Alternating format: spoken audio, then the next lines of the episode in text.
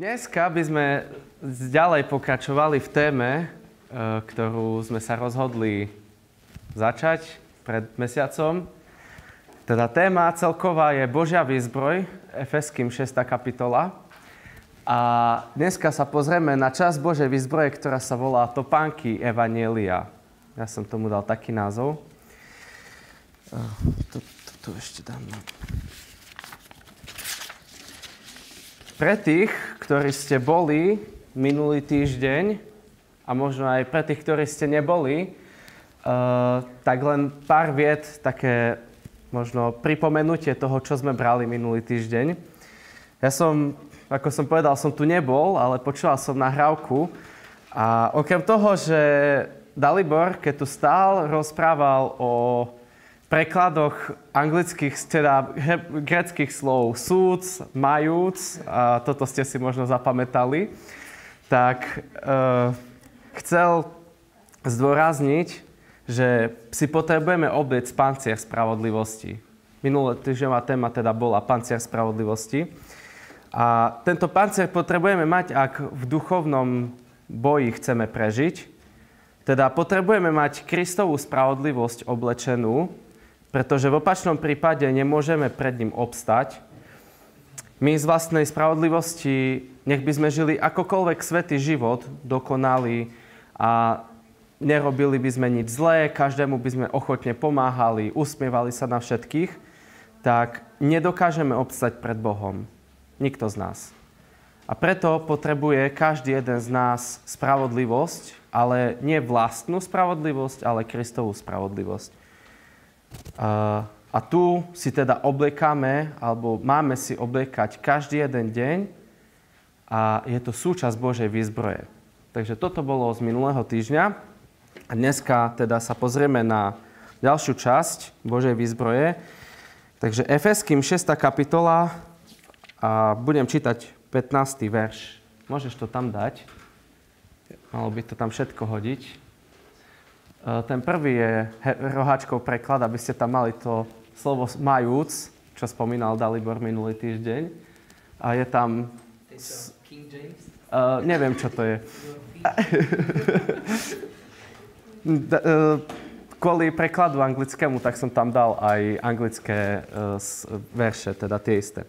A obujte si na nohy pripravenosť na ohlasovanie Evanielia pokoja. Takže dnes sa pozrieme na ďalšiu časť výzbroje a to sú topánky.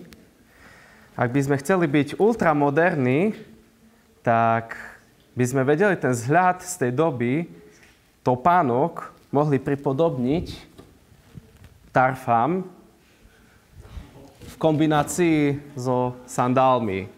Hej? Aha, vidíš, ja tu mám... A vyzeralo to nejak takto, hej. Preto vlastne tarfy a sandále, lebo tarfy majú také malé, um, čo to sú? Tamto boli také klinčeky alebo klince, ktoré slúžili na to, aby keď bojovník bojuje, aby sa nepohynal vzadu. Keď ho niekto zatlačí, tak aby mohol pevne stať. Preto mal každý bojovník, každý rímsky bojovník, také malé klince, na nohách, alebo teda na podrážkach svojich topánok. A samozrejme boli kožené tieto pánky a boli pevne zviazané okolo celej nohy. Niektoré fotky, keď som pozeral, tak pomaly až do kolien boli pevne priputané tie topánky k nohe, aby naozaj bola tá noha pevná a nepohla sa. Eh, ak by sme chceli byť úplne jedno, teda ak by sme chceli úplne jednoducho povedať, na čo tento text ktoré sme čítali, naráža, tak by sme vedeli povedať niečo ako poslušnosť šíriť radostné posolstvo. Hej. Toto, keď by ste si možno aj nič iné nezapamätali, tak toto vlastne je gro myšlienky, ktorú tento text chce povedať. Poslušnosť šíriť radostné posolstvo.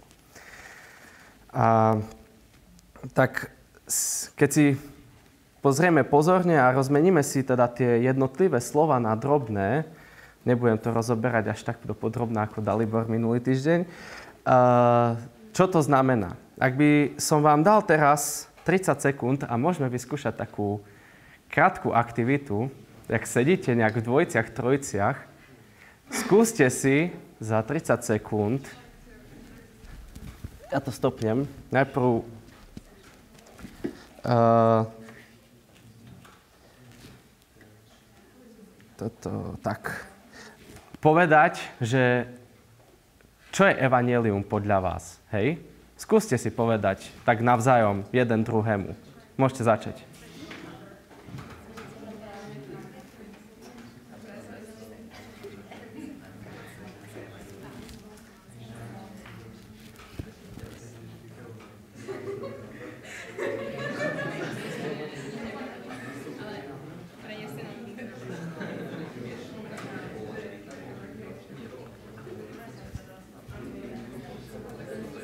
10 sekúnd.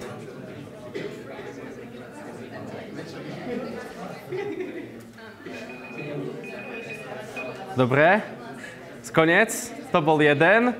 A teraz, keď ste v dvojiciach, tak môže ten druhý povedať. Ó, tak môžete skúsiť. Dobre, ešte dáme trošku času. Vy ste to stihli skôr? Wow, ja som myslel, že 30 sekúnd má jeden a 30 sekúnd bude mať druhý, vieš? Pardon.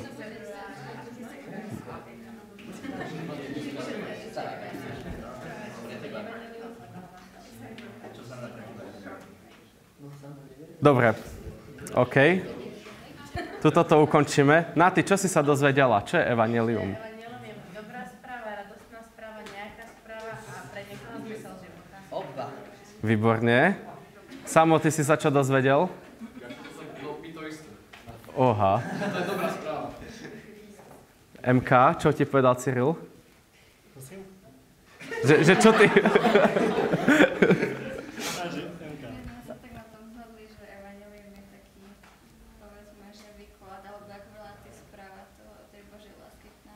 Mhm.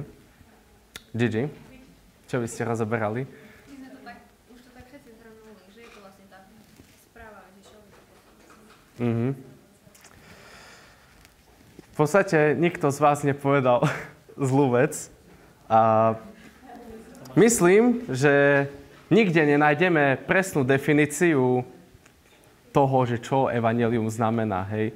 Každý by tam niečo viac zdôraznil, niečo možno trošku inak povedal.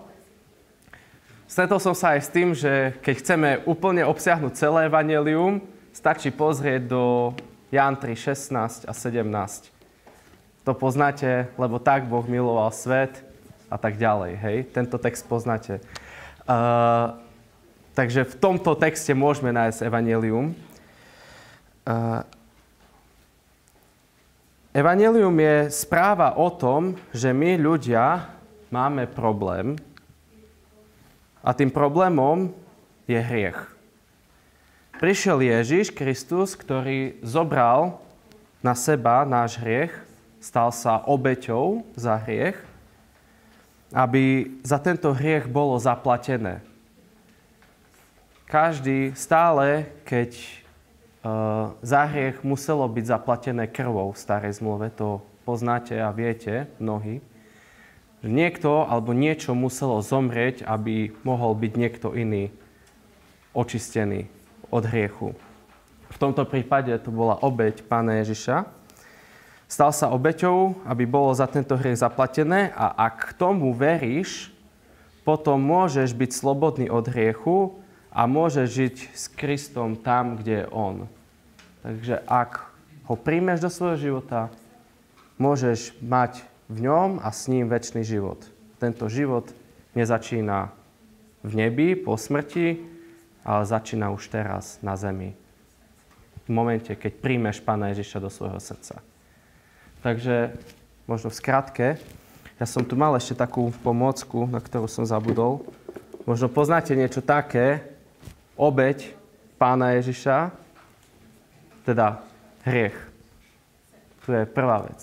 Hriech čierne, niečo, čo je v nás, v našich srdciach, za čo bolo treba zaplatiť a tou platbou alebo tou obeťou bol pán Ježiš, jeho krv.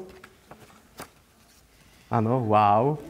A táto obeď priniesla očistenie našich srdc a my môžeme žiť s ním v nebi, kde je všetko, kde je všetko zlaté. Slnko, nie, to má byť akože zlato. No. Takže, keď by ste chceli, môžem to niekomu darovať. Uh, dobre. Môžeme žiť tam, kde je on. Nie, ešte nie. Ďalšia časť toho slova, tam je hotovosť alebo pohotovosť, pripravenosť. Ešte v iných prekladoch je aj pohotovosť.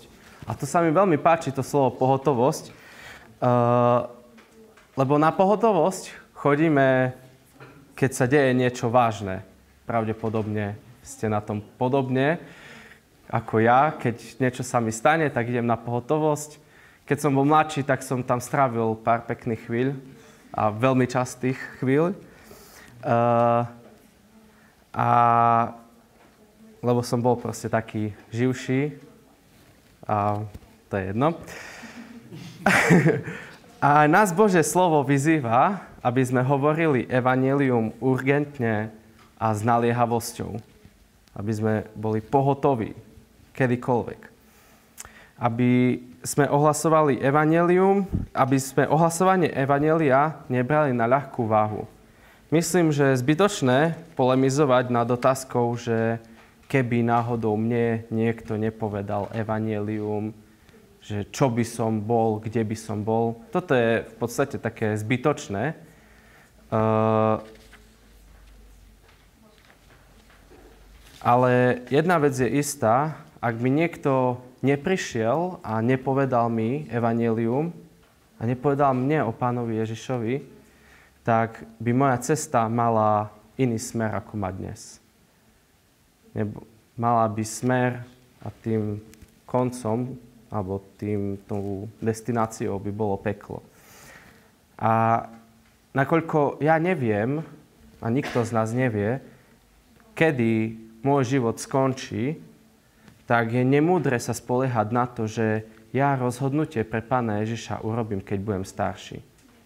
Je to veľmi nemúdre si sám seba nejak klamať, že avšak to má ešte čas, nájdem si priateľku, založím si rodinu, budem mať dobrú školu, prácu a potom niekde bude Pán Ježiš a potom niekde mu dám svoj život. Čo ak sa toho nedožijem? Čo bude potom? Neviem, kedy môj život skončí a nebudem sa spoliehať na to, že tu ešte zajtra môžem alebo nemusím byť. E, preto je tá správa taká urgentná. Preto je také urgentné a tak ako chodíme teda na pohotovosť urgentne a rýchlo, pretože potrebujeme pomôcť, tak evanelium je potrebné uh, hovoriť ho urgentne a s naliehavosťou každému jednému. Možno, ak ty vieš, čo je evanelium a veríš mu, potom je tu jasný príkaz toho, čo máš robiť. Choď a hovor o tom. Uh, Matúšovi tam je chyba, 28, 19, nie 18. Uh, pán Ježiš, jednu z posledných vied, čo povedal svojim učeníkom, bolo, že choďte a činte mi učeníkov. Choďte teda a získavajte mi učeníkov. Choďte a ohlasujte evanelium ľuďom. Všade, kdekoľvek pôjdete, hovorte o mne. Pretože túžim po nich, tak ako sa aj David modlil, že Pán Ježiš túži počas chvál, túži po nás, túži po tom, aby sme ho poznali, tak takisto to bolo aj vtedy, keď vysielal učeníkov, aby chodili a evangelizovali. A naozaj aj nás dnešný večer vysiela. Choďme, poďme a hovorme o ňom. Ako sa k tejto výzve staviam? Čo robím s touto výzvou? Pondelok, útorok, streda, štvrtok, v piatok. Doma, v škole, kde kade. Som poslušný tejto výzve, alebo ju ignorujem? Možno je v tvojom okolí niekto, na kom ti veľmi záleží a ešte nepočul evanelium. A možno práve teba si Pán Boh chce použiť na to, aby si to evanelium a tú dobrú správu povedal tomu človeku. Možno samého seba presvedčaš, že a to není dobré. Možno samého seba presvedčaš a máš milión úžasných argumentov a dá sa povedať, že dobrých a správnych argumentov, prečo to nerobiť. Ale je tu jeden veľký argument proti. A tým je Biblia. Biblia jasne hovorí, že máme ísť a hlásať. Čo ak si práve teba chce Pán Boh použiť v živote niekoho iného. A ak ti na tom tvojom kamarátovi alebo kamarátke naozaj tak záleží, ako to vravíš, prečo sa s ním nepodeliš o tú najlepšiu správu na svete? Nikdy nevieš, či toho človeka stretneš ešte aj zajtra. Či si sadneš vedľa neho do lavice v pondelok v škole. A práve v tom je tá pohotovosť, práve v tom tkvie tá urgentnosť, že my máme len obmedzený čas, kedy môžeme hovoriť druhým ľuďom o Pánu Bohu. Máme len istú dobu, kedy proste môžeme prísť a povedať, Pán Ježiš zomrel aj za tvoje hriechy, zomrel aj za teba a túži po vzťahu s tebou. Chceš ho nasledovať? Uh, Včera mi jedna kamarátka povedala veľmi dobrú myšlienku, že možno ste sa s tým už stretli, že je to ako s liekom na rakovinu. Ja mám liek na rakovinu, ale nie som ochotný sa s tým liekom podeliť. Nechcem sa o to podeliť.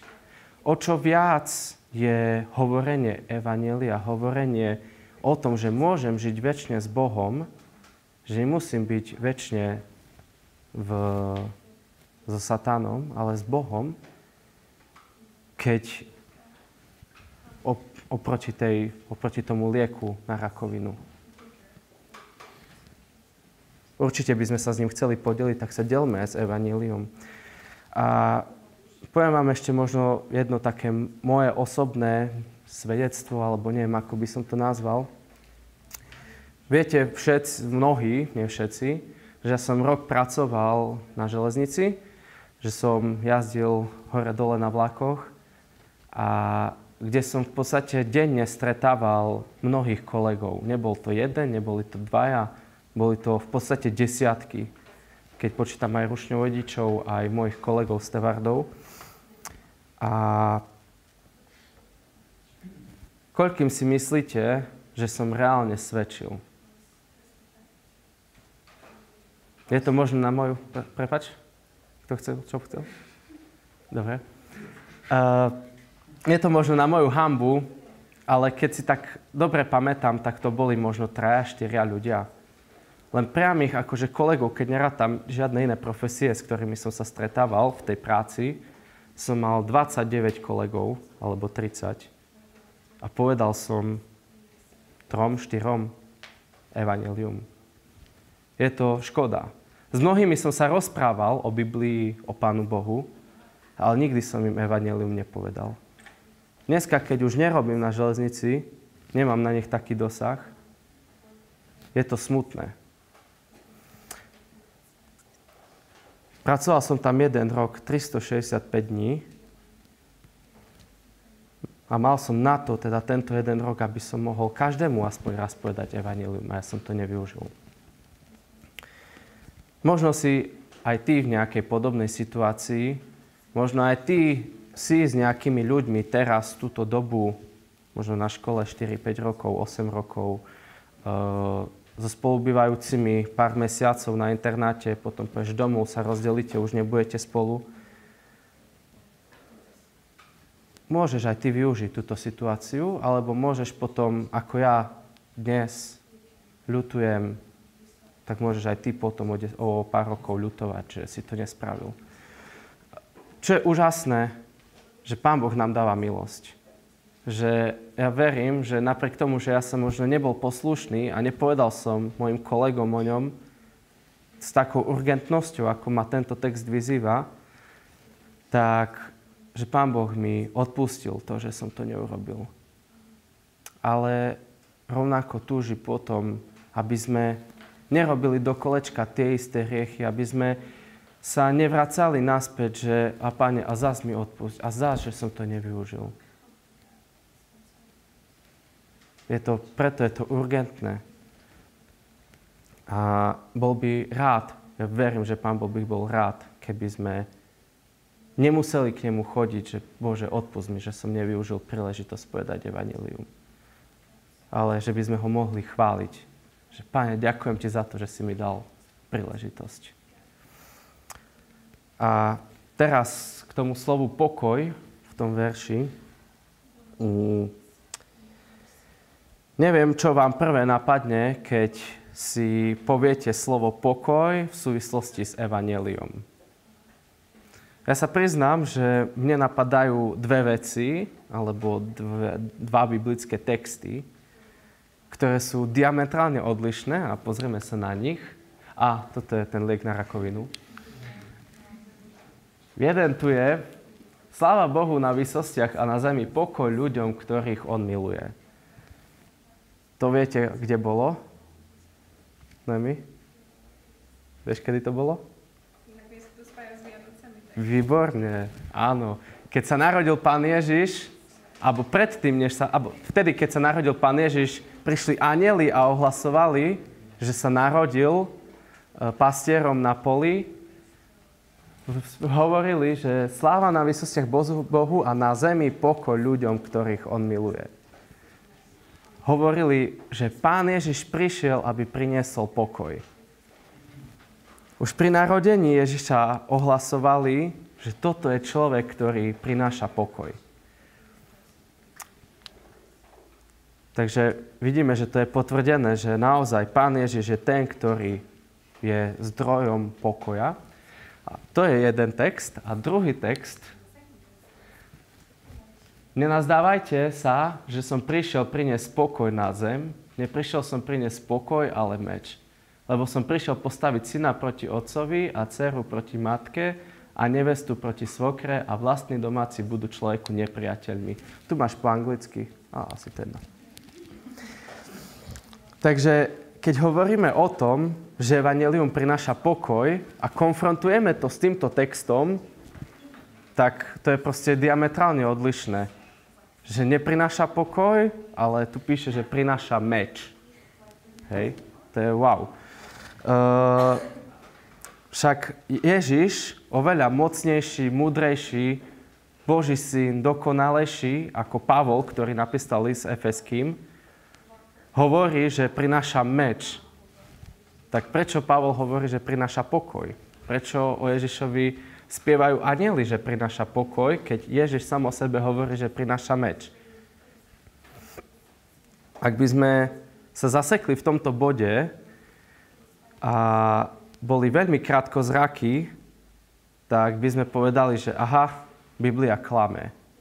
Biblia proste si protirečí, konec.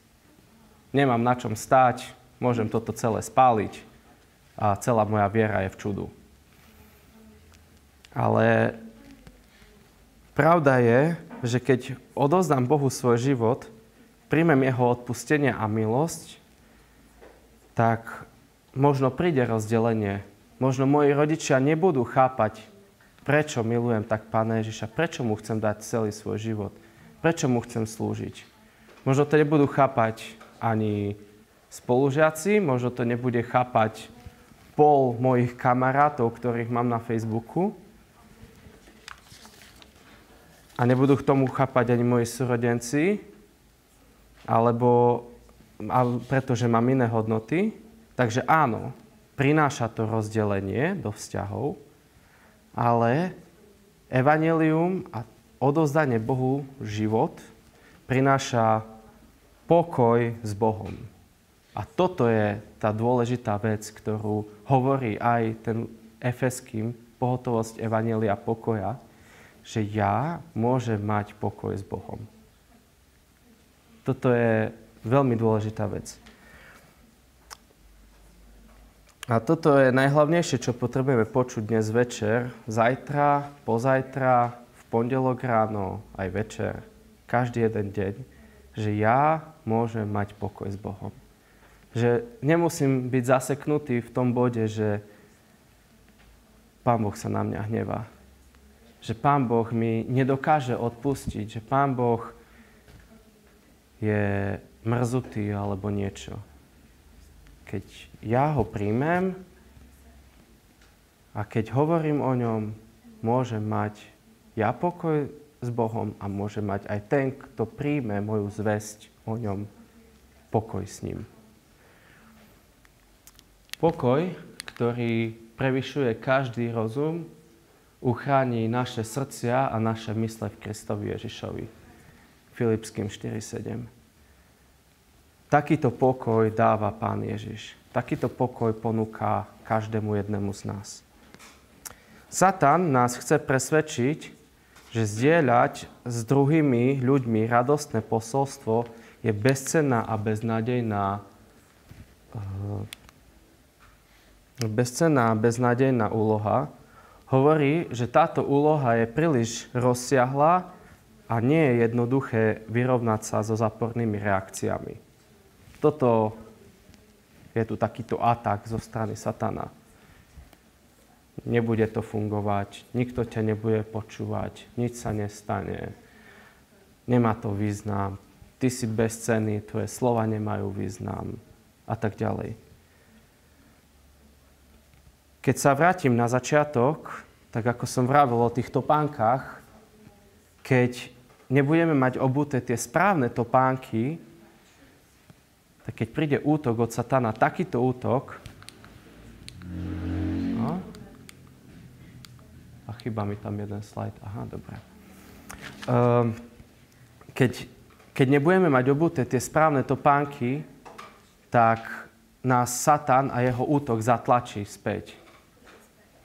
Ale keď budeme mať topánky s tými klincami na spodku, tak napriek tomu, že prídu útoky o tom, že to je nezmyselné, že to nemá vôbec žiadnu, žiadny zmysel a žiadnu cenu, tak my budeme môcť stať nepohnuto a budeme môcť hovoriť iným evanelium.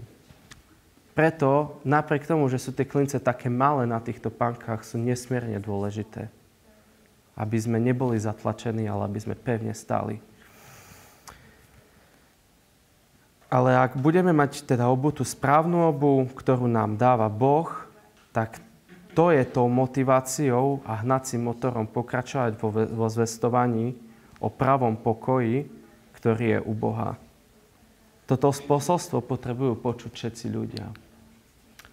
V Izaiášovi 52.7 sa píše, aké milé sú na vrchoch nohy posla, ktorý oznamuje pokoj, posla blaha, ktorý ohlasuje spasu a hovorí Sionu, tvoj Boh kráľuje. Tuto máš, Katie. Takže moje nohy sú milé Pánu Bohu, keď ohlasujem Jeho slovo. Pánu Bohu sa páči, keď hovorím o ňom. Nielen, že to je jeho rozkaz a príkaz, ale jemu sa to páči.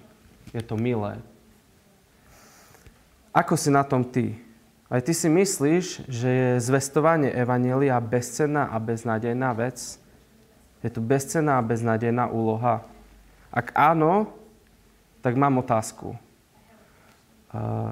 bol si už niekedy prítomný keď niekto odovzdal Bohu svoj život? Hoď ty sám. Ak si bol pri tom prítomný, nemôžeš povedať, že je to beznádejná vec. Pretože keď si prítomný, keď niekto odozdá Bohu svoj život, je to úžasný pocit. Kto niečo také nezažil, tak mu to prajem, aby to zažil. Je tam neskutočná radosť, pokoj, bázeň, že Pán Boh prišiel a zmenil niekoho srdce. A ja, a ja môžem byť toho súčasťou. Preto má to význam, ak s týmto výrokom, že je to beznádejné a bez, e, bezcenné, nesúhlasíš, tak pros Pána Boha, aby ti dával príležitosti o ňom hovoriť. Aby ti dával možnosť zdieľať evanelium a ja verím, že Pán Boh ti takéto možnosti ponúkne. Že Pán Boh ti otvorí dvere k rozhovorom s ľuďmi, aj také, kde by si možno na začiatku nečakal, že vôbec sa k tomu dostanete.